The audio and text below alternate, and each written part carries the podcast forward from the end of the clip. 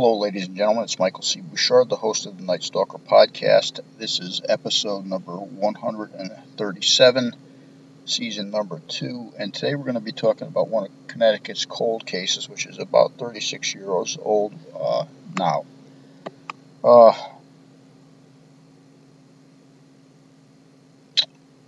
Carmen uh, J. DeLuca III uh, had been engaged to uh, his girlfriend, uh, Dina Prest, at the time. Uh, he was working in a, uh, a gas station in East Windsor. Uh, during a, a robbery, uh, DeLuca was shot and killed. And the state um, still has it listed under a cold case, although the case has not been actively investigated for some time. Um, I'm going to read some official notes uh, in a little while about the case, but the individual who uh, shot DeLuca was described as a uh, black male, thin. I will give you all the physical uh, descriptions once I read the uh, bolo. I have to pull it up on another computer. Um, ballistically, it was also the ballistics were also linked to a shooting in Orange, Connecticut, um, relatively in a short period of time after Dora's homicide. Uh, the individual that was uh, shot in the second robbery ended up living. Uh, he was able to make a description. I believe there was an arrest there. Um, and my biggest question, I guess, today's date is why hasn't there been any forensic uh, matches to uh, the DeLuca case? Because the, DeLuca case, you know, I'm gonna, I'm just gonna pull up uh, some of the official um, paperwork on the case. Um, okay, so this is uh, September 12th, 1985. Witness's description of the suspect, uh, 5'8", very slender, 18 to 25 years old, uh, black painter's hat, uh, which was recovered at the scene. Uh, my question first being is, uh, why haven't we run another DNA through CODIS for this? Or at least a uh, Parabon to see if we can get a facial feature, or a sixth generation fallback to see who uh, this guy was. Uh, was a black male uh, wearing a black silk do rag under the hat, uh, medium complexion. And at the time, uh, the state police had been investigating Lieutenant Smith and Olette Central Major Crime Division. If you have any information, uh, I don't know if this number is still active, but I'll, it's on the original notes 203 566 4240. And then there is another um, another number here, uh, which I just messed up on my, my phone because my phone has this habit of spinning everything sideways. I'm trying to get this thing back into focus here so I can get it out. Joseph Dooley, 203 392 5375 or 203 392 6317. That's a fa- the last one was a fax number. Not sure exactly who Mr. Dooley is, but uh, I'm going to go on to some uh, some some of these this uh, information on the scene. It's kind of a uh, let me see ME cause of death. Um,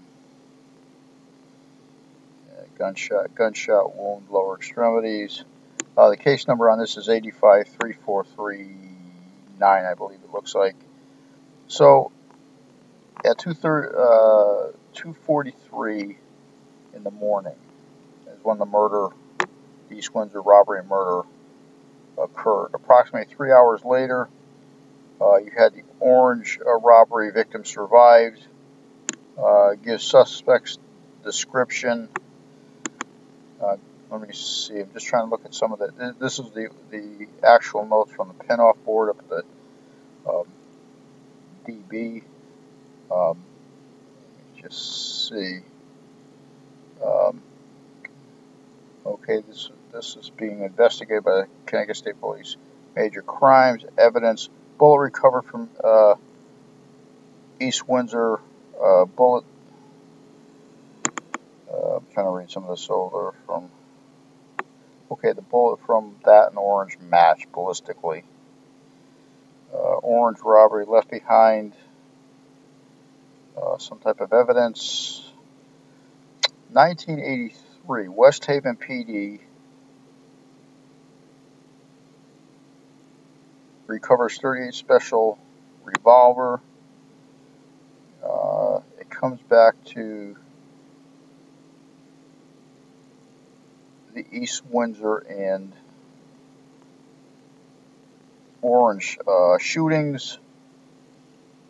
Okay, and this is where I, I lose my stuff because, okay, you've got the ballistic, ballistics matching in both both cases.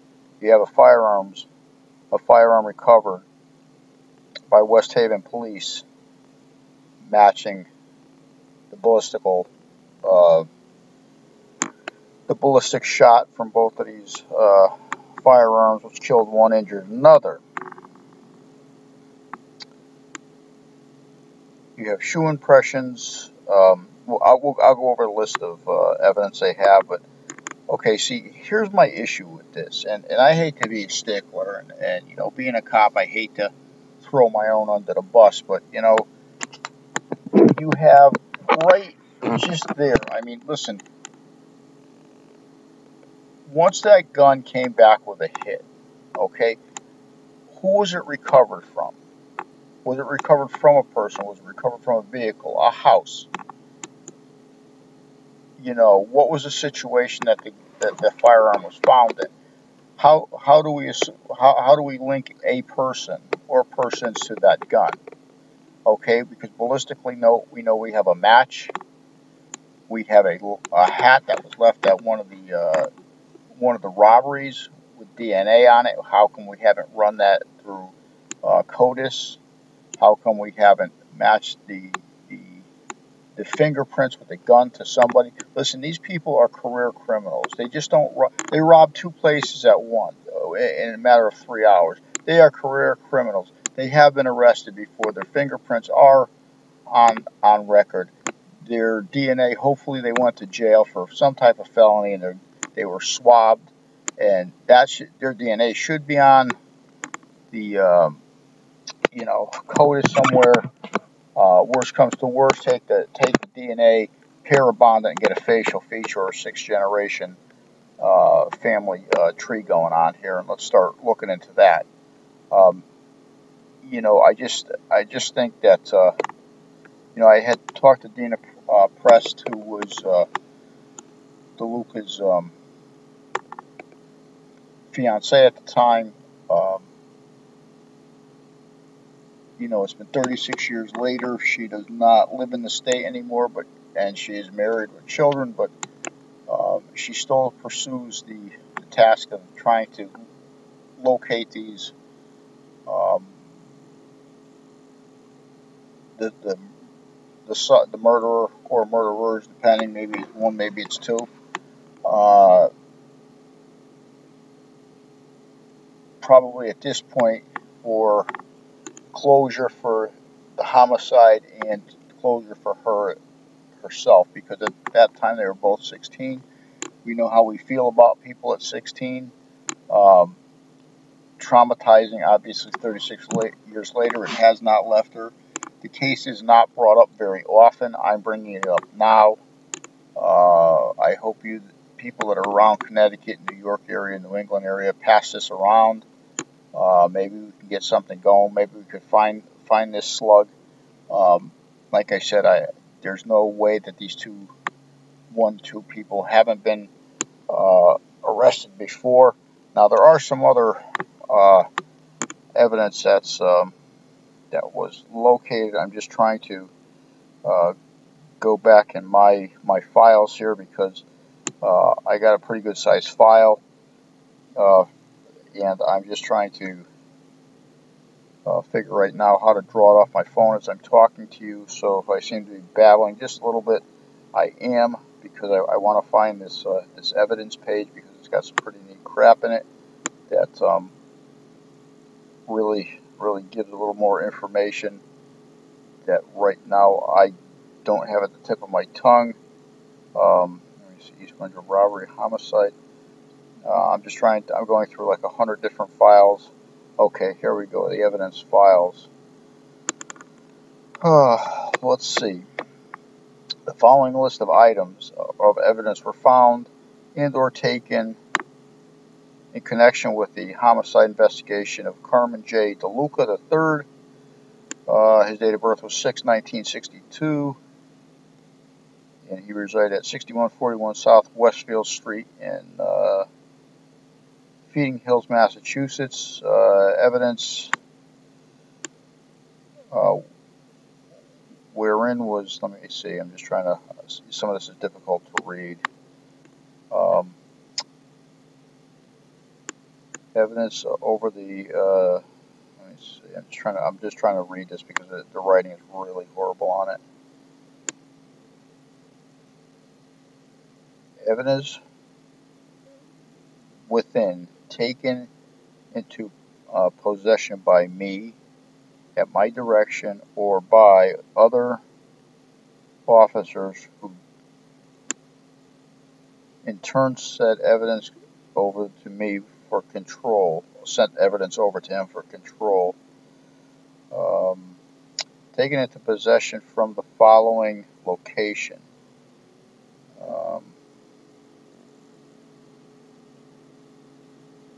Trailer, mobile gas station, Bridge Street, East Windsor, Connecticut. Autopsy of victim. Uh, Chief Medical Examiner, Farmington, Connecticut, and vehicle bearing Massachusetts registration 974282. Okay, that was probably paperwork that was in the vehicle. The vehicle, at, by what I'm looking at, is probably um, Mr. DeLuca's. The case number for this is H85274886. Um, yeah, I, I don't. Uh, yeah, I, I, I don't think anything in his vehicle is is going to be of anything of significance because it's his vehicle. You expect his stuff on it. So I'm going further down the report, evidence, contents. Um,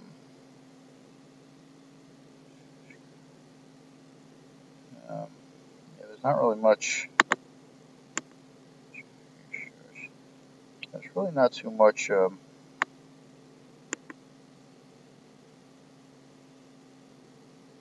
I'm just trying to see Manila data record for, for next 1975 Chevy Nova two-door sedan, Massachusetts registration. Okay, so Bridge Street, so that also belongs to DeLuca. Um, I don't know why we would consider any of that, honestly, any, of any significance. I, I know it has to be in the report. I get that. I'm just looking for crime scene evidence, which uh,